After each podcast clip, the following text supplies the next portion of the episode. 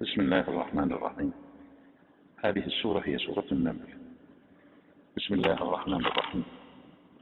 طاسين. تلك آيات القرآن وكتاب مبين. هذه الأحرف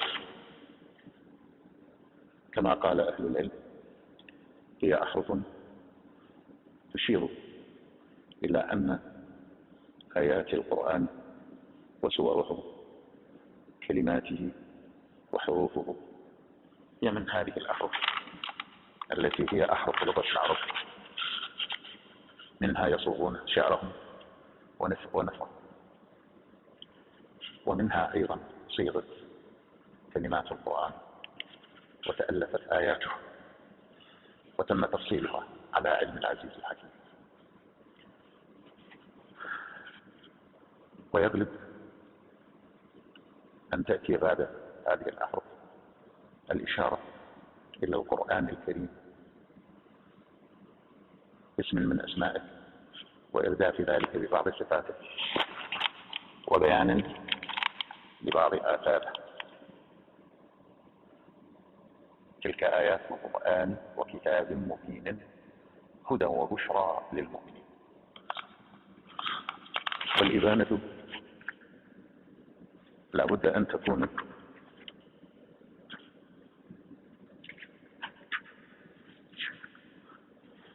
واردة باعتبارها صفة من صفات هذا الكتاب الكريم لأن الهداية والبشرى لا تتم إلا بما هو بين واضح وظاهر جلي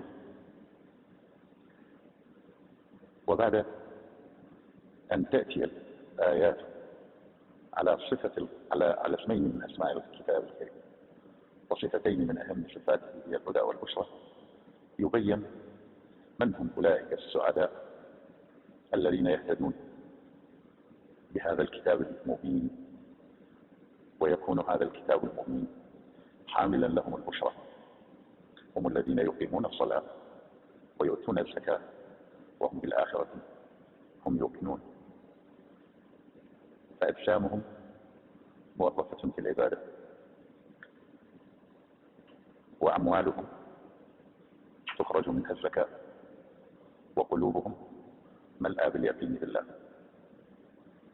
ثم يبين الله تبارك وتعالى أهمية وضرورة الإيمان بالآخرة لأن الذين لا يؤمنون بالآخرة تزين لهم أعمالهم السيئة وضلالاتهم وانحرافاتهم فيزدادون عمها وتيها ويستحقون في الآخرة سوء العذاب ويكونون في الآخرة هم الأخسرين.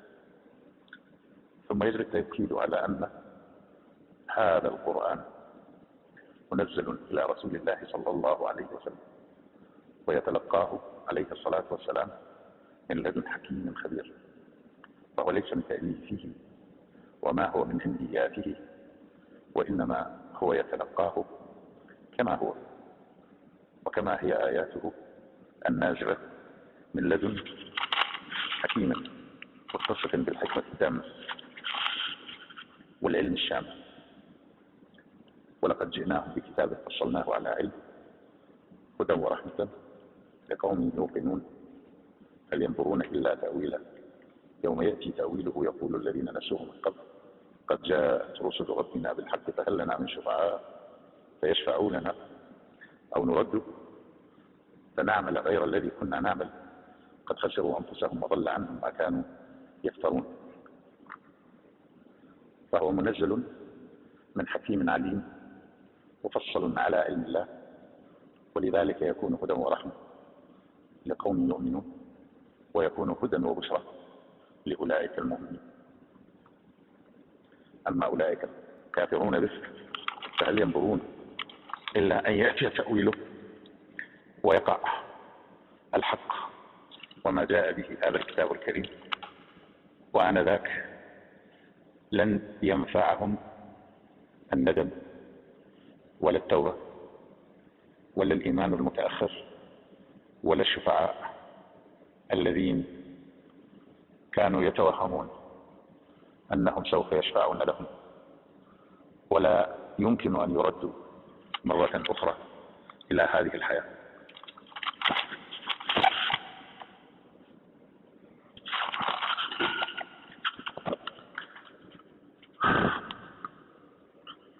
ثم تنتقل السورة لبيان قصة موسى أو طرف منها وخاصة ذلك الطرف الذي يذكر كيفية بدء الوحي إليه عليه السلام إذ فيها إشارة إلى أنه حينما قضى الأجل الذي اتفق عليه مع شعيب وسار بأهله آنس وهو في طريقه ذاك نارا فقال لأهله إني آنست نارا سآتيكم منها بخبر بخبر أو آتيكم بشهاب قبس لعلكم تصطلون. فلما جاءها نودي أن بورك من في النار ومن حولها وسبحان الله رب العالمين. يا موسى إنه أنا الله العزيز الحكيم. هنا تستوقفنا هذه الآيات لتحملنا على أن نتذكر كيفية بدء الوحي على رسول الله صلى الله عليه وآله وسلم محمد وكيفية بدء الوحي إلى موسى عليه السلام. ففي قصة موسى كما نرى أنه آنس نارا. فلما جاءها نودي أن بورك من في النار ومن حولها. وسبحان الله رب العالمين. فهو قد رأى شيئا حسيا في بادئ الأمر آنس نارا ثم حين جاءها نودي فسمع أن بورك من في النار ومن حولها. وسبحان الله رب رب العالمين. يا موسى إنه أنا الله العزيز الحكيم الذي يخاطبك والذي يوحي إليك ويكلمك ويرسلك إلى فرعون وقومه. ويقود خطاك ويعلمك من أين تبدأ من أين تبدأ وكيف. فألق وألق عصاك فلما رآها تهتز كأنها جان ولا مدبرا ولم يعقب. يا موسى لا تخف إني لا يخاف لدي المرسلون إلا من ظلم ثم بدل حسنا بعد سوء. فإني غفور رحيم. وأدخل يدك في جيبك تخرج بيضاء من غير سوء. في تسع آيات إلى فرعون وقومه إنهم كانوا قوما فاسقين. فلما جاءتهم آياتنا مبصرة قالوا هذا سحر مبين وجحدوا بها واستيقنتها أنفسهم. ظلما وعلوا. فانظر كيف كان عاقبة المفسدين. هنا يبين الله تبارك وتعالى لنا بداية الوحي إلى موسى. وهي بداية تختلف اختلافا كبيرا عن بداية الوحي إلى رسول الله محمد صلى الله عليه وآله وسلم. رسول الله صلى الله عليه وسلم أمر أول الوحي بالقراءة وأنزلت عليه خمس آيات هي اقرأ باسم ربك الذي خلق خلق الإنسان من علق اقرأ وربك الأكرم الذي علم بالقلم علم الإنسان ما لم يعلم. خمس آيات نزل بهن عليه جبريل عليه السلام. يأمره بالقراءة ويجري الحوار بينه وبين جبريل النازل بالوحي إليه. اقرأ فيقول له ما أنا بقارئ؟ فيأخذه ويغطه حتى يبلغ منه الجهد ثم يرسله ويكرر عليه حتى كرر عليه ذلك ثلاثة. ثم استوعب عليه الصلاة والسلام تلك الآيات الخمس وذهب بها. وقد وعى عن جبريل ما نزل به من تلك الآيات وأدرك أنه مأمور بأن يقرأ. بسم الله ويقرأ والله معه فيقرأ في الخلق باسم الذي خلق ويقرأ في الكون وفي تراث البشرية كلما سطر بالأقلام وحازته الدفاتر والسطور. الله سيكون معه ولن يخذله ولن يجعل من أمنيته وعدم تعلمه القراءة والكتابة. فيما مضى عائقا أو حائلا يحول بينه وبين تلك القراءة. اقرأ وربك الأكرم الذي علم بالقلم علم الإنسان ما لم يعلم. وفي حالة سيدنا موسى يكون بدء الوحي إليه أن يرى بأم عينيه نارا فيذهب يطلب الاصطلاء أو يستطلع الأمر لعله يأتي أهله بشيء نافع لهم يقيهم البرد ويؤنس وحشتهم في ذلك الطريق. فلما جاءها نودي أن بورك من في النار ومن حولها. وسبحان الله رب العالمين. فسمع. إذا رأى وسمع. يا موسى إنه أنا الله العزيز الحكيم.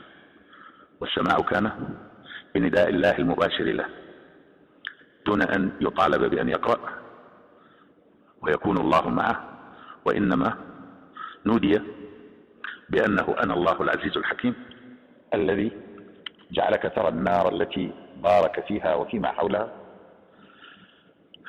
ويهيئك ويعطيك الخوارق التي تستطيع بها أن تذهب إلى فرعون وملئه فرعون وقومه وتدعوهم إلى الإيمان به سبحانه وتعالى.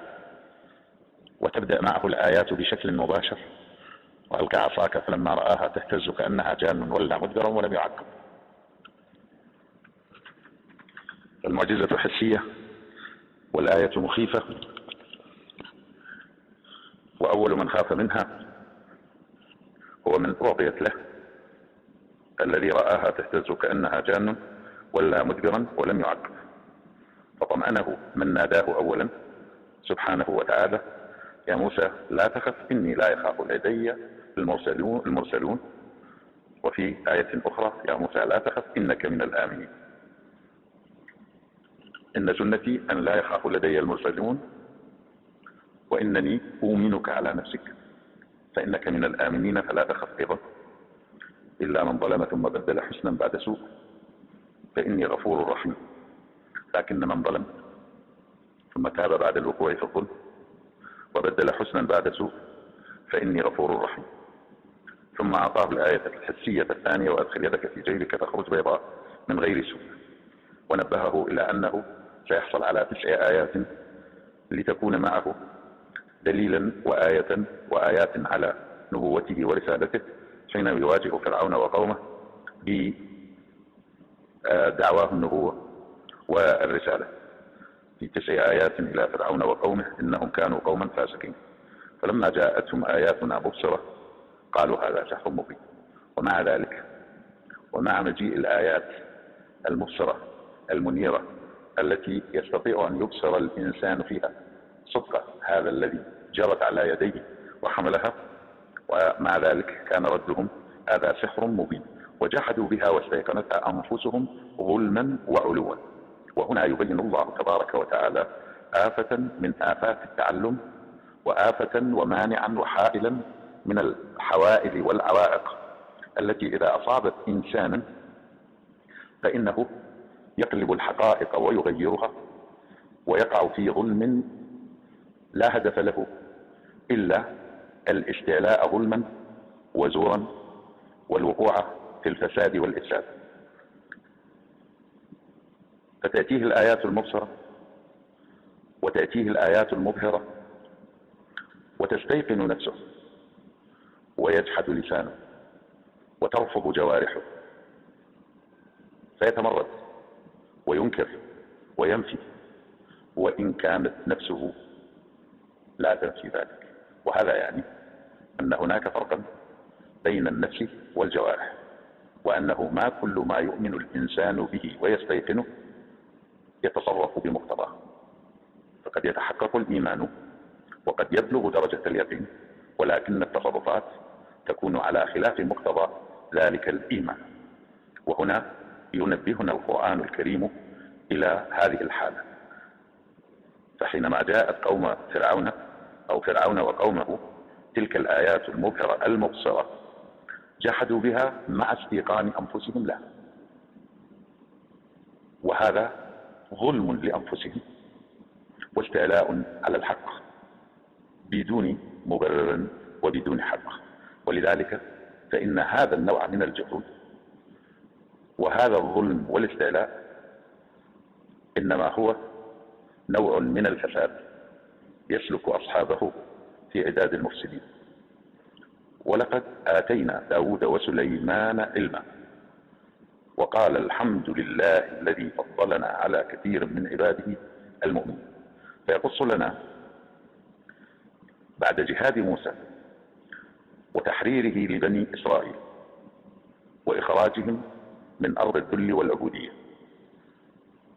وقيادتهم لبلوغ الأرض المقدسة التي بارك الله فيها ليشكلوا مجتمعهم النموذجي الذي قضت حكمة الله تعالى أن يجعله نموذجا للبشرية تستطيع أن تهتدي به وتقتدي وتتأسى.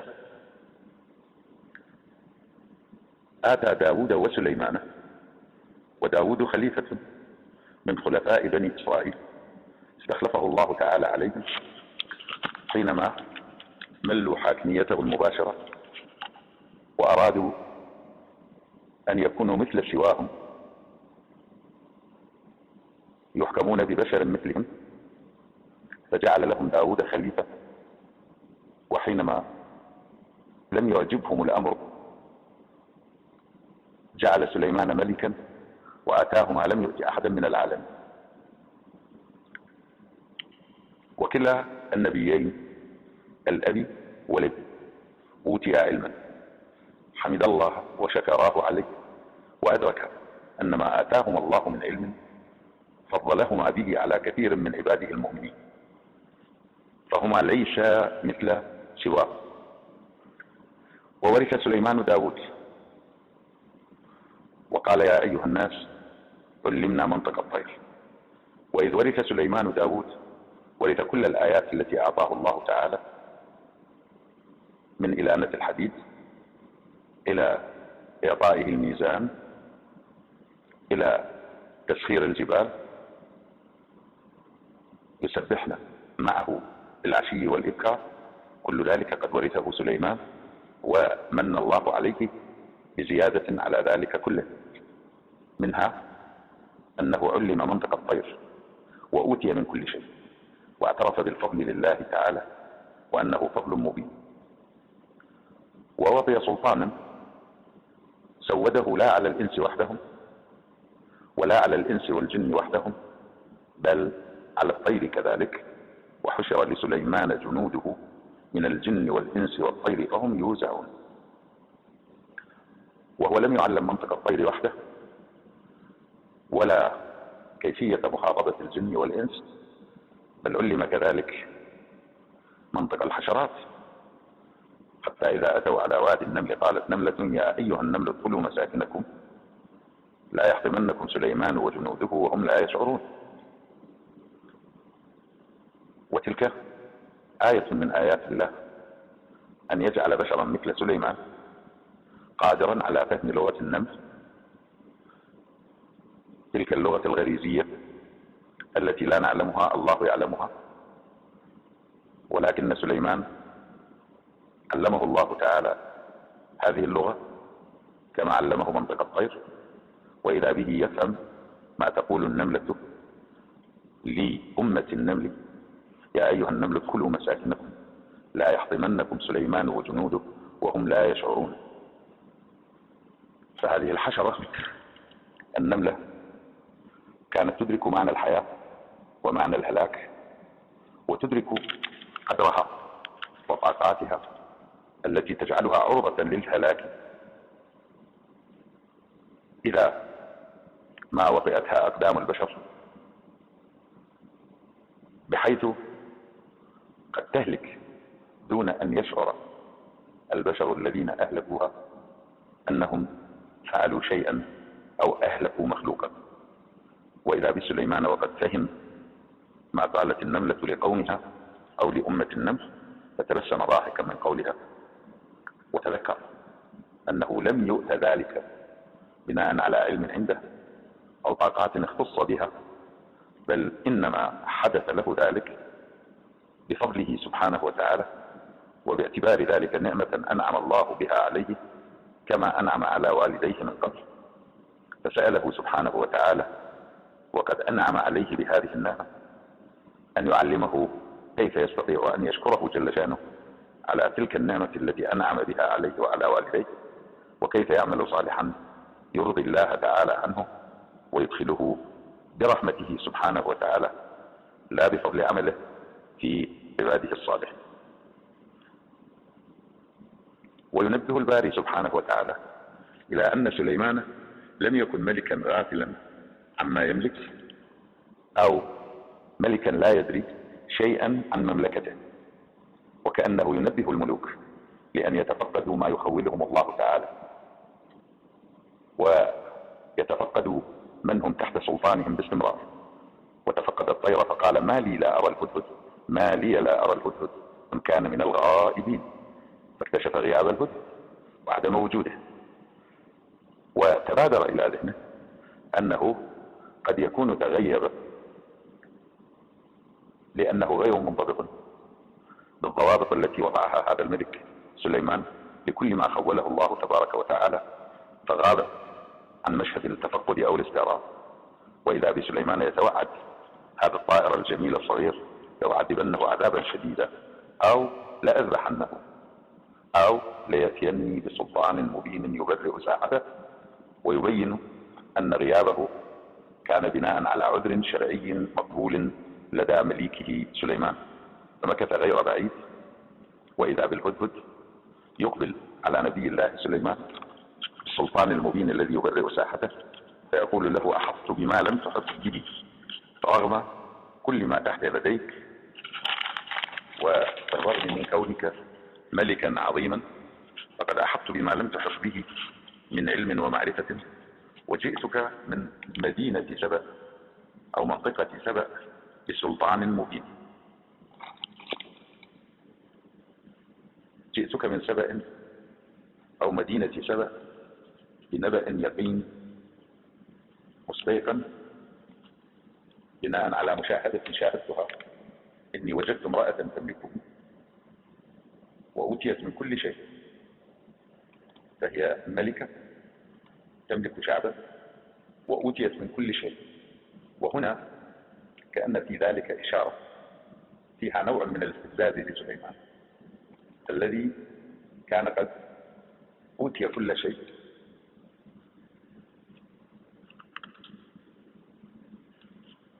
وملكا سأل الله أن لا يكون لأحد من بعده وكانت له قناعة بأنه قد ملك كل شيء. فكأن الهدهد أراد أن يستفز مليكه. ويدفعه إلى نوع من التشوق لمعرفة حقيقة النبأ الذي جاء به فإذا به يقول له إني وجدت امرأة تملكهم وأوتيت من كل شيء دون الدخول في تفاصيل ولها عرش عظيم لعله أعظم من عرشك يا سليمان. ولكن وجدت أمرا غريبا أو مستغربا أنني وجدتها وقومها يسجدون للشمس من دون الله. وزين لهم الشيطان أعمالهم. فصدهم عن السبيل فهم لا يهتدون وجدتهم على ضلال في ديانته لا يعرفون إلههم الحق ولا يعبدونه. بل استولى الشيطان عليهم. فصدهم عن سبيل الله. فلم يعودوا قادرين على الاهتداء ويوجه الهدهد لوما شديدا لهؤلاء القوم. ليغري سليمان بهم فيقول ألا يسجدوا لله الذي يخرج الخبأ في السماوات والأرض ويعلم ما تخفون وما تعلنون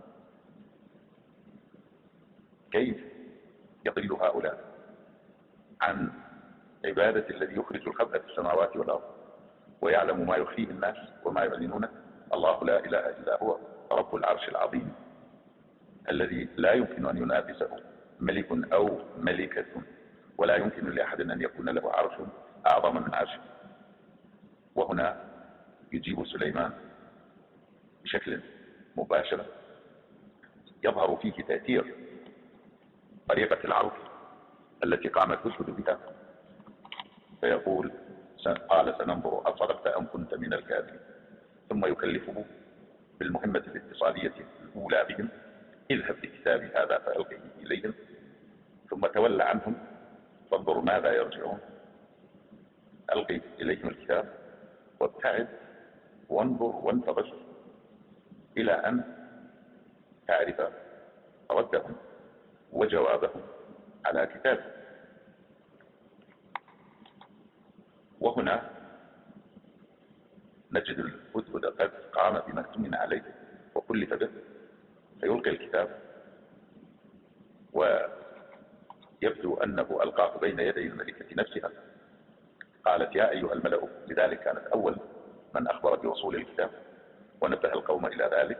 قالت يا أيها الملأ إني ألقي إلي كتاب وصفته بالكرم. إني ألقي إلي كتاب كريم فهو كتاب ليس عادي. إنه من سليمان وإنه بسم الله الرحمن الرحيم. ألا تعلوا علي وأتوني مسلمين. أننا مدعوون جميعا بهذا الكتاب الذي ألقي إليه والمرسل من قبل سليمان الملك والمفتتح ببسم الله الرحمن الرحيم يدعونا فيه جميعا أن لا نستكبر وأن لا نتعالى وأن لا نرفض دعوته ونذهب إليه مسلمين. مذعنين لله تعالى مستسلمين له لنكون مع سليمان في إيمانه وفي دينه وفي عبادته لله تبارك وتعالى. ثم بدأت مشاوراتها لإعداد الجواب على هذا الكتاب الكريم وعلى تلك الدعوة المغايرة لدعوات الملوك فهو لم يدعهم إلى أن يخضعوا لسلطانه ولا إلى أن يقدموا إليه فروض الطاعة والولاء ولا أن يقدموا ما يقتضيه الخضوع والاستسلام إليه بل أن يأتوا إليه مسلمين لله تعالى مؤمنين بألوهيته جل شأنه. فبدأت مشاوراتها مع الملك قالت يا أيها الملأ أفتوني في أمري. هل نذهب إليه؟ مسلمين. هل نتريث؟ هل نرد عليه برد ما وما هو؟ هل نعد العدة لمواجهته وجنده واتقاء بأسه؟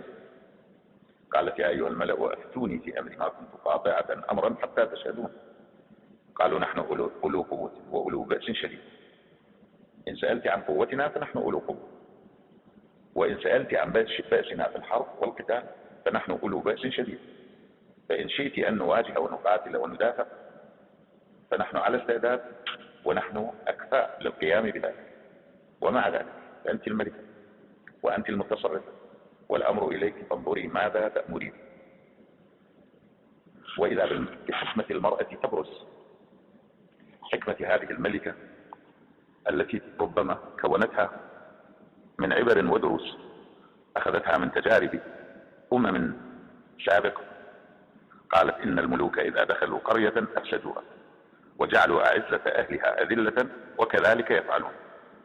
فكأنها تقول للملأ من قومها قوتنا وبأسنا الشديد.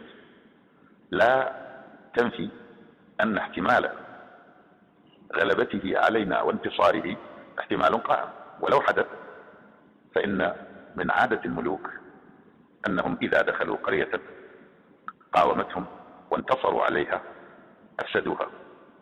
عاثوا فيها فساد قتلوا مقاتلتها سبوا ذراريها أحرقوا قتلوا هدموا إلى غير ذلك وجعلوا أعزة أهلها أذلة وكذلك يفعلون. يأخذونهم أسرى فيذلونهم أو يحبسونهم أو يقتلونهم أو أو ينفوهم ويبعدوهم عن أرضهم. وفي ذلك كله إذلال له وإني سأقوم بتجربة وإني مرسلة إليهم بهدية فناظرة بما يرجع المرسلون. أنا بدلا من المواجهة أو تجاهل الرد وانتظار ما تأتي به الأيام سأقدم لهم هدية. وأنتظر ما الذي يرجع به حملة هديتي إلى سليمان ومن معه. فلما جاء سليمان حملة الهدية قال أتمدونني بمال؟ أو فلما جاء الخبر مع الهدهد كل ذلك محتمل. فلما جاء سليمان قال أتمدونني بمال؟ فما آتاني الله خير مما آتاكم بل أنتم بهديتكم تفرحون. ارجع إليه. وهذا يدل على أن من جاءه من جاء سليمان بخبر الهدية أو بالهدية هو الهدهد نفسه. وإذا بسليمان يبدي غضبا أنهم ظنوا طالب مال طالب مال وليس داعيا إلى الله. قال أتمدونني بمال فما آتاني الله خير مما آتاكم بل أنتم بهديتكم تفرحون. ارجع أيها الرسول أيها الهدهد إليهم فلنأتينهم بجنود لا قبل لهم بها. ما داموا؟ لن يأتوا مسلمين ولنخرجنهم منها أذلة وهم صاغرون. قال يا أيها الملأ وليثبت قوته وسلطانه وقدرته وأنه لا ينبغي لملكة سبأ ولا للملأ من قومها أن يتوهموا بأن بمقدورهم أن يفلتوا من سليمان أو من سلطانه وقبضته. قال يا أيها الملأ أيكم يأتيني بعرشها قبل أن يأتوني مسلمين؟ يعني توقع منهم أنهم سوف يسلمون. فملكتهم امرأة حكيمة. وواضح أنها مالت إلى قبول دعوة سليمان ولكنه أراد أن يؤكد هذا الأمر وأن يحمل قومها والملأ من قومها خاصة على الاستسلام كذلك ومصاحبتها والانضمام إليها فيما فيما اختارته. قال يا أيها الملأ أيكم يأتيني بعرشها قبل أن يأتوني مسلمين؟ قال أفريت من الجن. أنا آتيك به قبل أن تقوم من مقامك. وإني عليه لقوي أمين. وهنا تبدي الآيات الكريمة. أن الجن الذين كانت أحاديثهم تملأ الجزيرة العربية وتهيمن على عقول المشركين ونفوسهم. هؤلاء على مستويات مختلفة في العلم وفي القدرة. فهنا عفريت من الجن يقول بأنه هو قادر على أن يأتي بعرش بلقيس إلى سليمان قبل أن يقوم من مقامه ويترك مجلس سلطانه وحكمه. وهذه فترة يغلب أن تكون شطرا من النهار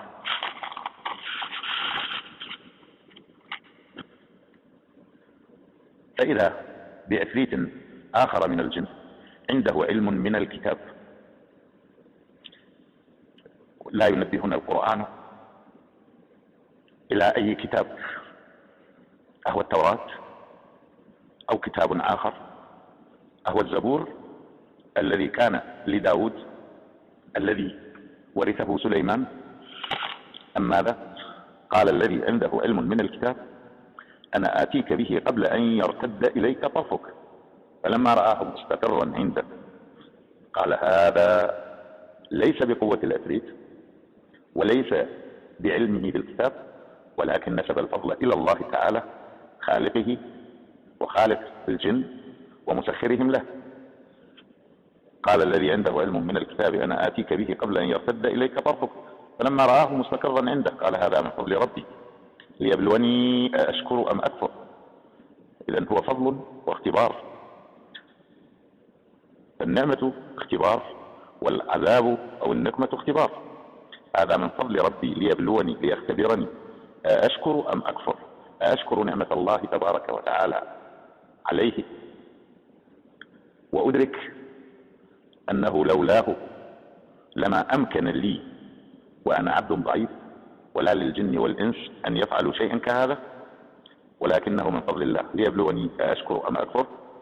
فهو أدرك مصدر هذه القدرة وهذه النعمة من ناحية وأدرك سبب تمكينه من هذه النعمة وأدرك أن عليه أن يشعر ولا يكفر وكأنه في هذا يعلم البشرية كيف تستقبل النعمة التي ينعم الله عليها بها؟ قال نكروا لها عرشها. ننظر أتهتدي إلى عرشها أم تكون من الذين لا يهتدون؟ أتهتدي وتسلم وتكون مع سليمان في إيمانه وإسلامه وطاعته وإخباته لربه. وهي ترى هذه الآية العظيمة. ترى عرشها فتعرفه وتعرف به ما زود الله سليمان به من النعم والطاقات فتؤمن بخالق سليمان وصاحب النعمة عليه. فلما جاءت قيل هكذا أرشك قالت كأنه هو. وأوتينا العلم من قبلها. وكنا مسلمين. سليمان وقومه أوتوا العلم أن هذا العرش هو عرشها.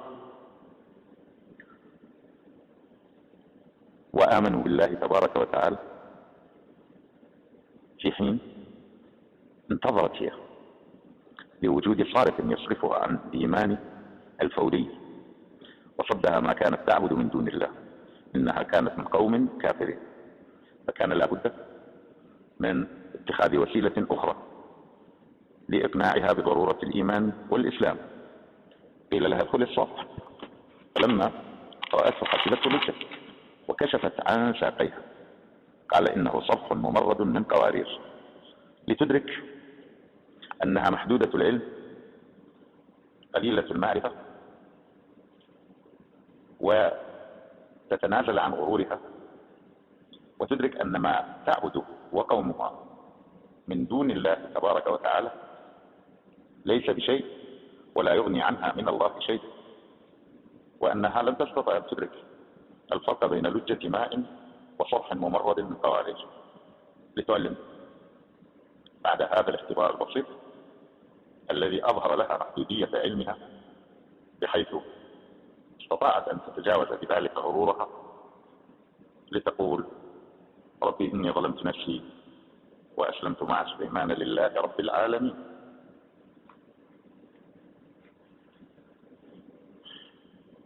وهي قصة هامة وكبيرة من قصص الأنبياء فيها الكثير من الدروس والكثير من العبر وكيفية وضرورة إخلاص التوحيد لله تعالى ونسبة القدرة والعلم إليه وعدم الغفلة عن ذلك ونسبة شيء منه إلى غيره سبحانه وتعالى مهما حدث من الجن ومن